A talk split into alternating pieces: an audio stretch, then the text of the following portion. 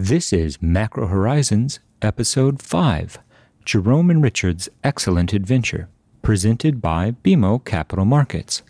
I'm your host, Ian Lingen, here with John Hill to bring you our thoughts from the trading desk for the upcoming week of February 11th, and a friendly reminder of the approaching Valentine's Day holiday. Just a few short shopping days remain, and anything bond bullish would be a perfect fit.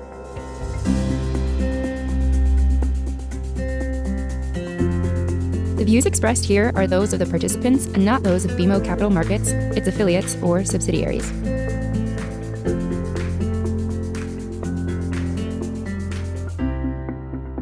Each week, we offer an updated view on the U.S. rates market. But more importantly, the show is centered on responding directly to questions submitted by listeners and clients. We also end each show with our musings on the week ahead. Please feel free to reach out on Bloomberg or email me at ian.lyngen@bmo.com with questions for future episodes.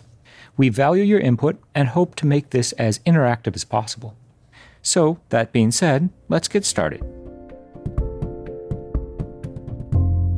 By way of a quick update on our thinking, the Treasury market put in a solid performance last week. The ability of 10-year yields to press back toward the bottom of the yield range despite the Treasury auctions, particularly 10s and 30s, I think is pretty telling of the stance of investors at this particular moment.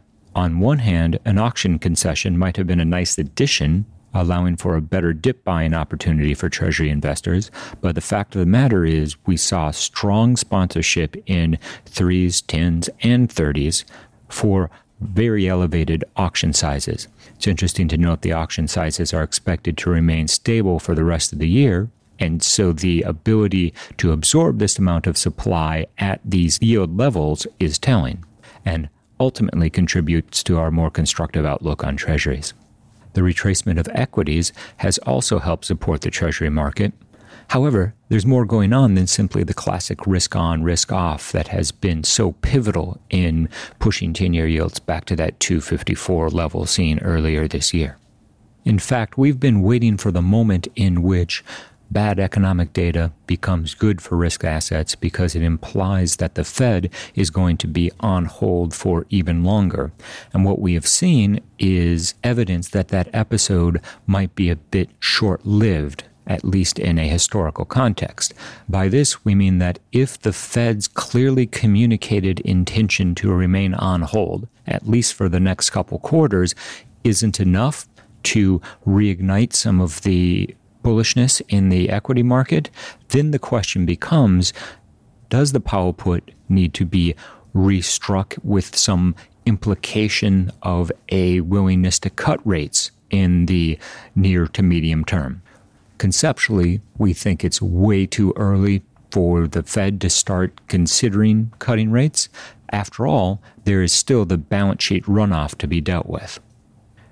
The idea that the Fed might soon address the balance sheet becomes a lot more plausible if and when the sell-off in the equity market persists. In terms of specific trading levels, on the bullish side, we're looking for a break of the 260 range to portend a move to 254 in 10s. That was the low yield mark seen earlier this year. A break of that clears the way for 250. Once we get between 240 and 250 in 10s, I expect that the rally would meet some far more significant resistance. The logic here is with effective Fed funds trading at 240, it's going to be very hard to justify a foray much beyond there, at least until we get some type of signal out of the Fed related to the balance sheet or a potential for a cut over the next few quarters.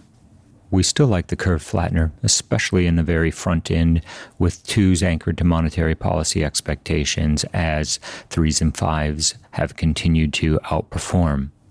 The 530 section of the curve seems unlikely to see a material push flatter, given where we are in the cycle. On the other hand, 2s, 10s, the section of the curve that receives the most market attention, appears caught in a holding pattern, one that we think ultimately results in a push flatter. But at the end of the day, 2019 was always going to be the year of the cyclical re-steepening. And we anticipate that the market and investors have already begun to position for that shift. In the very near term, we have seen a shift of the momentum profile in favor of the extension of the rally in treasuries.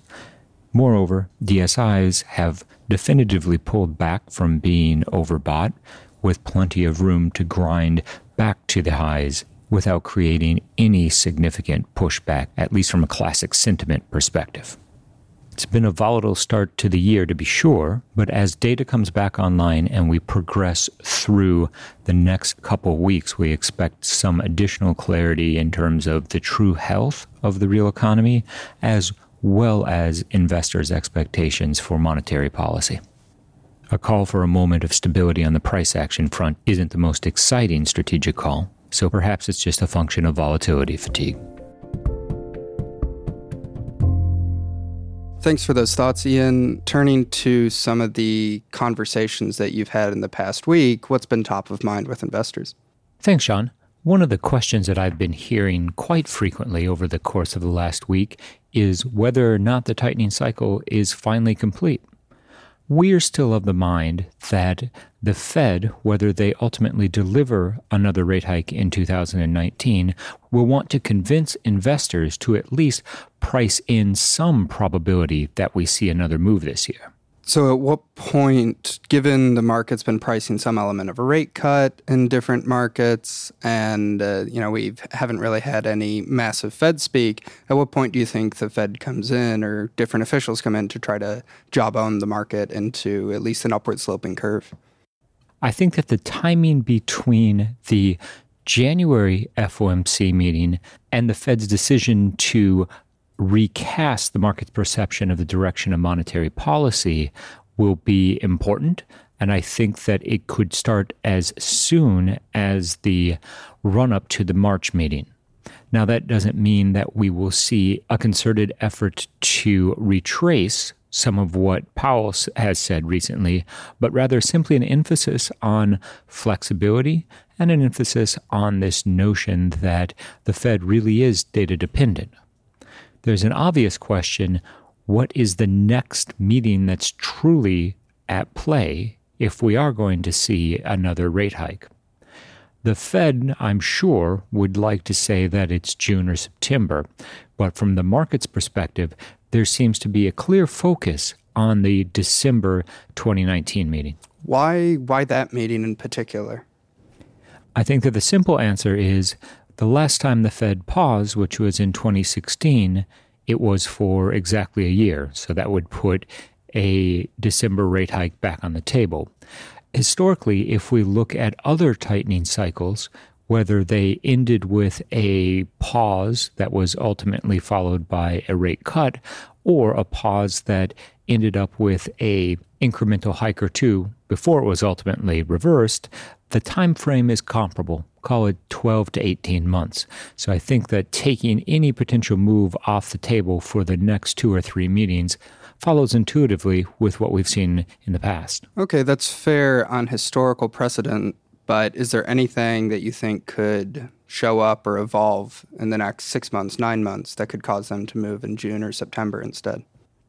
Given that there has been a conspicuous absence of inflation during this cycle, as well as a flattening of the curve with outright levels lower than a lot of market participants anticipated, I would say there's very little that would actually get the Fed to move.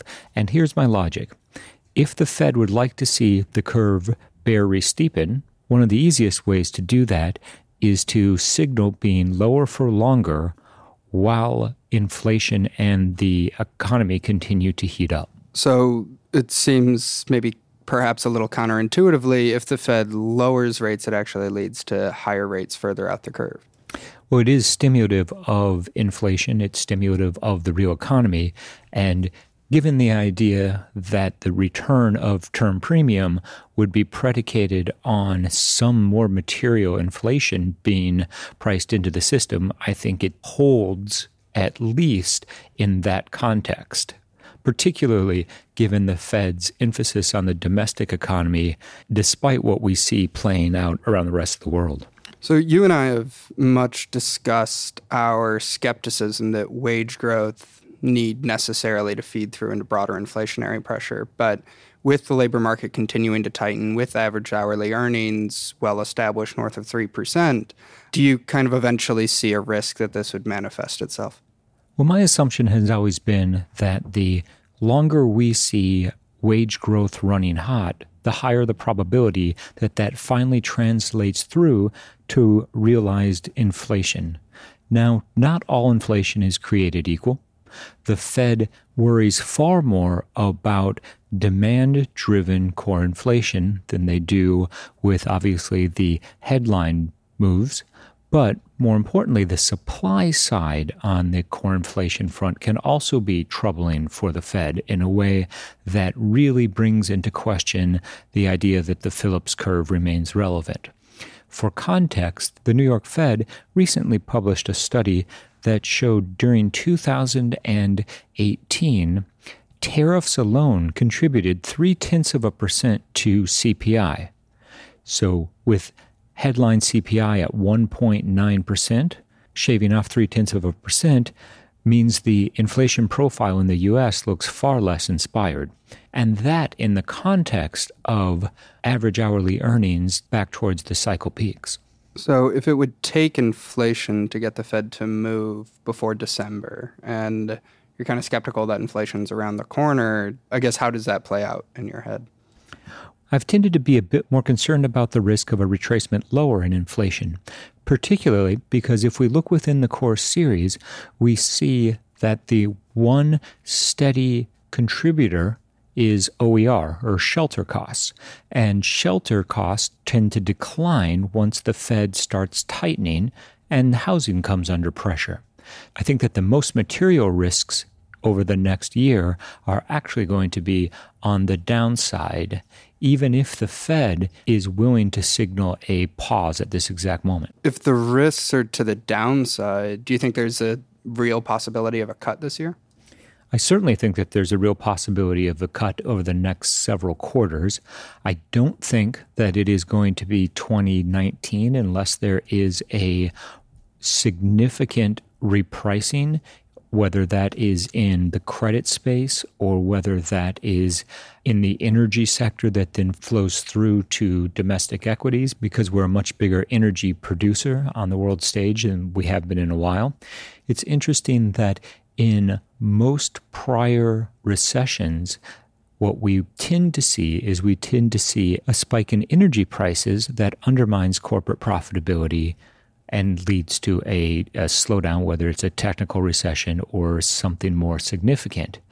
There's a strong argument to be made that this cycle is somewhat different because, A, we've become far more efficient in our usage of energy as a nation, and B, the efforts that have been made on the production side.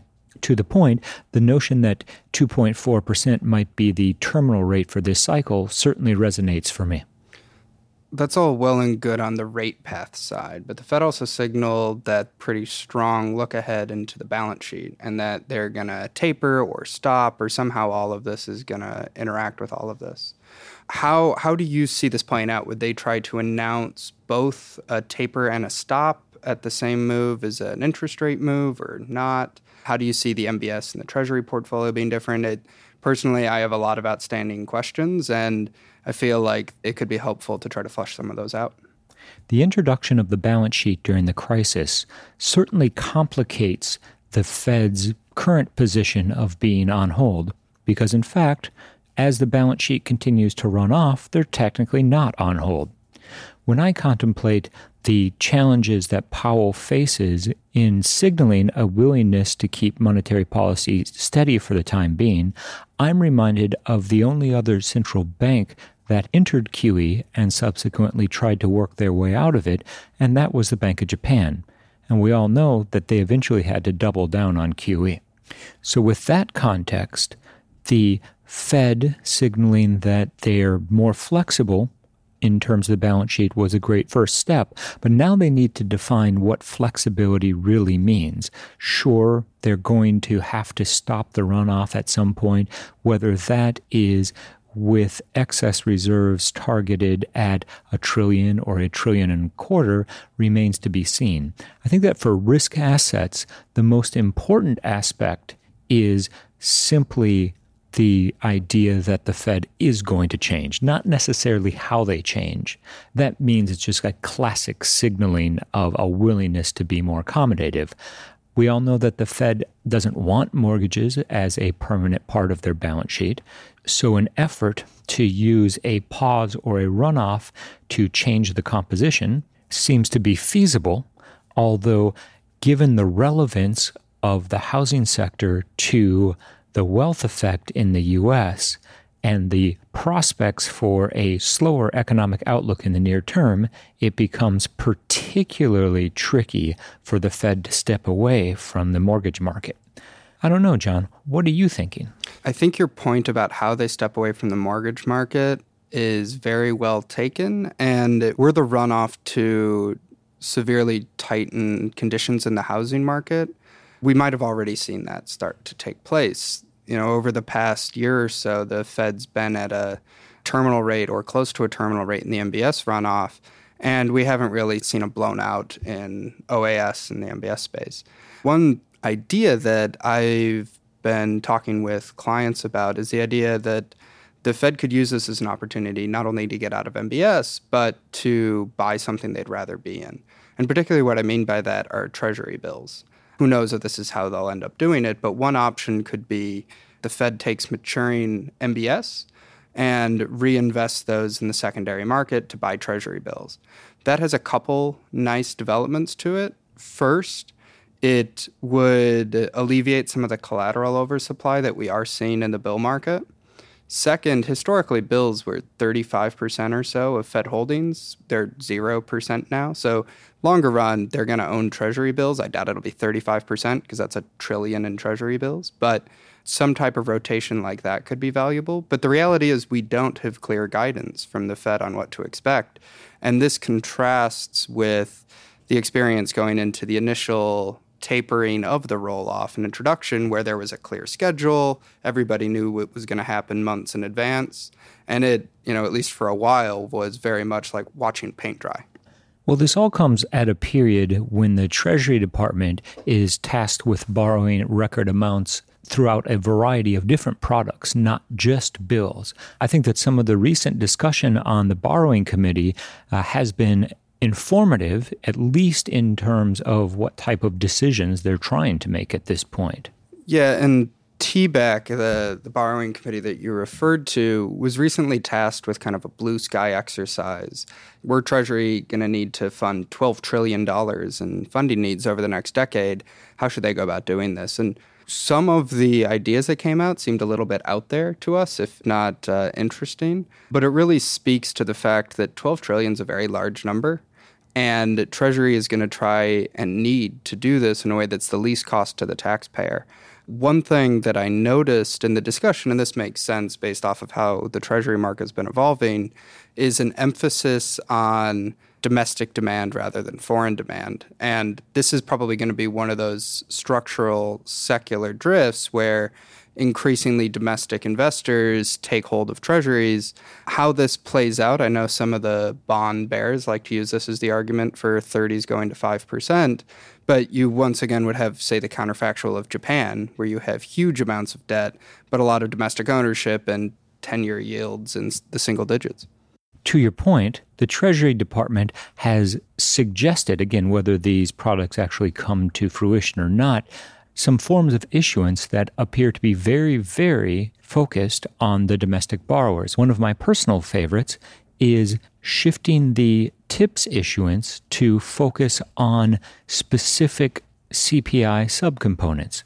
For example, if an investor wanted to hedge against rising tuition costs, they could purchase a treasury security that returns more based on that subcomponent of inflation. And that can be particularly nice for some 529 plans or other plans that are specifically designed to invest in future education proceeds. Another subcomponent that they flagged was healthcare being a potential option where you're trying to basically cover your future healthcare needs, and current aggregate CPI does not do an effective or efficient job at covering you later in life. That certainly would fit well with the aging demographic here in the U.S., and it does draw the parallels, as you already have, with the experience in Japan, which again, despite having not dissimilar demographic concerns, is in a low inflation, low growth now environment, and rates struggle to trade positive. So in addition to the subcomponents, if that were to happen, that's a long way down the road, lots of study, lots of prognostication. One of the options that struck me as extremely reasonable was the possibility of a 20-year issuance. We currently have 10s and 30s, and there's a pretty big kink in that curve, and there are a lot of domestic LDI investor bases that would be pretty attractive. What was your take? One of the other aspects that I found to be compelling, although admittedly the audience for a discussion of this topic might be limited, was the idea of increasing the fungibility between coupon and principal strips. So for some quick background for our listeners on what we mean by strips and principals and coupons and P's and C's, an investor who wants to get really long duration can basically buy just the principal side of a treasury bond, that's the principal, and strip or separate the coupons from the principal, so you can get the principals and coupons trading separately with different QSIPs in the market. The problem with doing that, though, is it creates a really bifurcated liquidity structure. So you frequently, and you do, see coupons trading at 5, 10 basis point discount to the exact same cash flow on the principal side. Ian, what you were talking about, I think, is a really clever idea, is if you make the two fungible, you're able basically to combine the product, improve liquidity, you make the asset more desirable and attractive for asset managers. That only improves investment options for those guys, and it also lowers Treasury's cost of borrowing over time, which for you and me means capping any potential backup in rates. There's also an active debate. It's been in the market for a while. Obviously, it's been floated several times by the Treasury Department, and that is introducing a 20-year maturity point. A 20-year maturity point has a natural subset of buyers because it maps much better with the classic bond contract rather than the ultra-long. Enough about bonds. Let's talk about rates for a while. You saying you've had your fill of supply? Well, apparently they're making plenty more of it, and we're going to be the ones tasked with taking it down. That said, there has been a reprieve to some of the apprehension that we've seen in the market throughout most of 2019, and in part, that's due to the fact that the government has been reopened. It's temporary, or at least that's what Washington is telling us at this moment. The February 15th deadline, I think, is a bit pivotal, and as we've already seen, the translation between DC uncertainty and lower consumer and business confidence has been tangible. And one can easily imagine a world where not only was this the longest government shutdown in history, but they were at such loggerheads that they they took a couple weeks off, but then they shut down relatively quickly again. That kind of double dip or 1-2 impact could be pretty influential on sentiment writ large at a relatively precarious moment in the cycle. Well, it certainly would be bullish for the Treasury market. Uncertainty and anything that would weigh on risk assets certainly will bias our rates call a bit lower. That said, the notion that simply shutting the government down a second time is going to have a more material impact on growth is really difficult to get one's arms around. One thing we do know is that data collection will become an even bigger issue, and the important series that the Fed uses to guide monetary policy might simply be unavailable, or at least unreliable.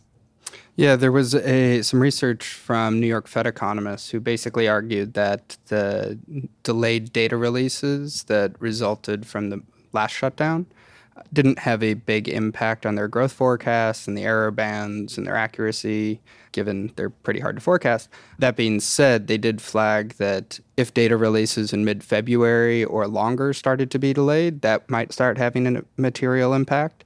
And if we re-enter a shutdown, we'd hit that window. And let us not forget, the rating agencies have also come out and given warnings that if the government is not up and functional by March, the U.S. could be facing a credit downgrade.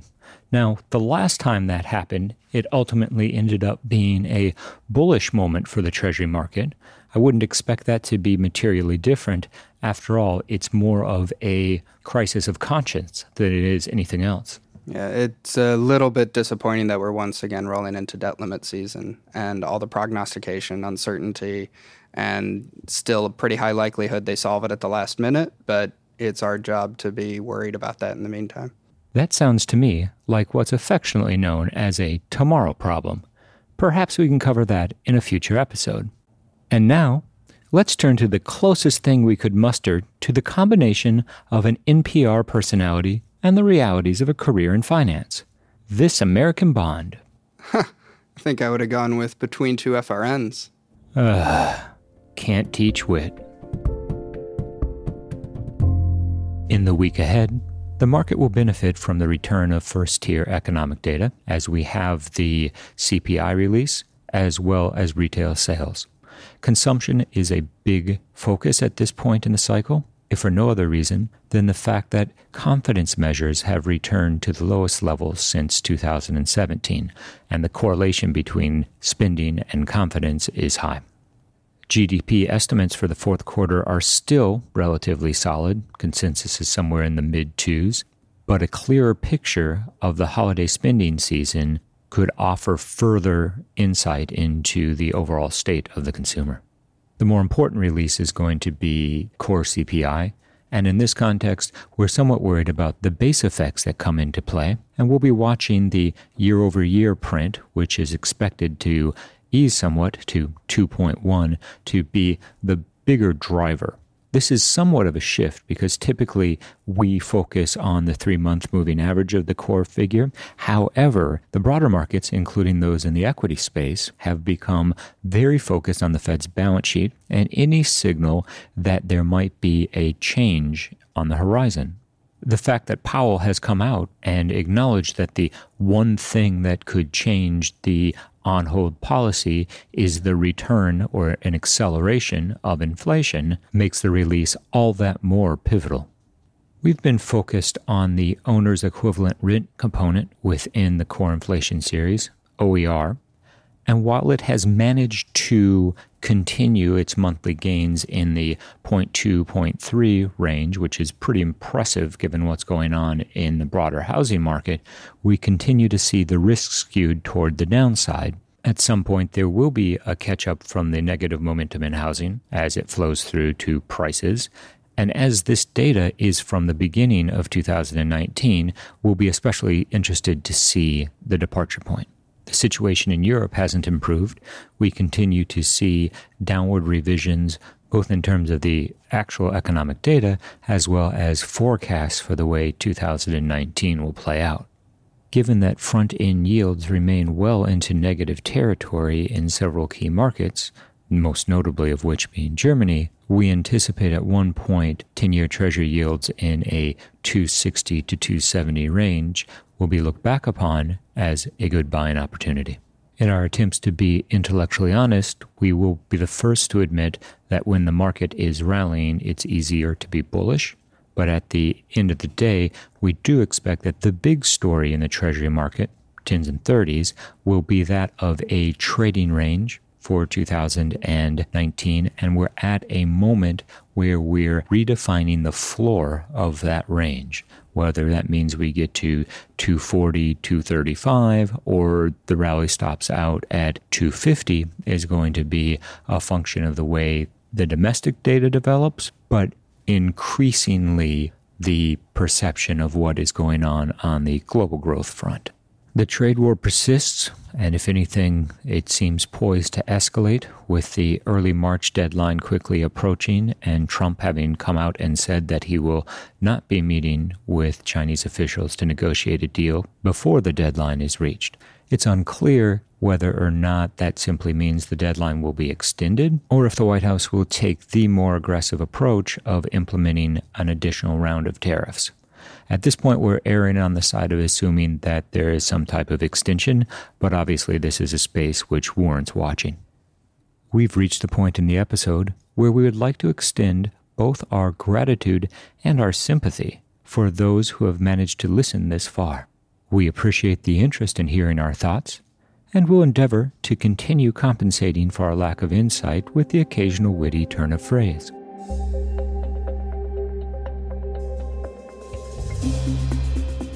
Thanks for listening to Macro Horizons.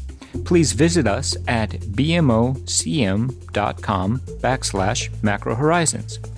As we aspire to keep our strategy efforts as interactive as possible, we'd love to hear what you thought of today's episode. Please email me at ian.lingen@bmo.com. That's ian.lyngen@bmo.com. You can listen to this show and subscribe on Apple Podcasts or your favorite podcast provider. This show and resources are supported by our team here at BMO, including the FIC Macro Strategy Group and BMO's marketing team. This show has been produced and edited by Puddle Creative. This podcast has been prepared with the assistance of employees of Bank of Montreal, BMO Nesbitt Burns Incorporated, and BMO Capital Markets Corporation, together, BMO, who are involved in fixed income and foreign exchange sales and marketing efforts. Accordingly, it should be considered to be a product of the fixed income and foreign exchange businesses generally, and not a research report that reflects the views of disinterested research analysts. Notwithstanding the foregoing, this podcast should not be construed as an offer or the solicitation of an offer to sell, or to buy, or subscribe for any particular product or services, including, without limitation, any commodities, securities, or other financial instruments. We are not soliciting any specific action based on this podcast. It is for the general information of our clients. It does not constitute a recommendation or a suggestion that any investment or strategy referenced herein may be suitable for you. It does not take into account the particular investment objectives, financial conditions, or needs of individual clients. Nothing in this podcast constitutes investment, legal, accounting, or tax advice, or a representation that any investment or strategy is suitable or appropriate to your unique circumstances, or otherwise constitutes an opinion or a recommendation to you. BMO is not providing advice regarding the value or advisability of trading in commodity interests, including futures contracts and commodity options, or any other activity which would cause BMO or any of its affiliates to be considered a commodity trading advisor under the U.S. Commodity Exchange Act. BMO is not undertaking to act as a swap advisor to you or in your best interests in you. To the extent applicable, we'll rely solely on advice from your qualified independent representative in making hedging or trading decisions. This podcast is not to be relied upon in substitution for the exercise of independent judgment. You should conduct your own independent analysis of the matters referred to herein, together with your qualified independent representative, if applicable. BMO assumes no responsibility for verification of the information in this podcast. No representation or warranty is made as to the accuracy or completeness of such information, and BMO accepts no liability whatsoever for any loss arising from any use of or reliance on this podcast.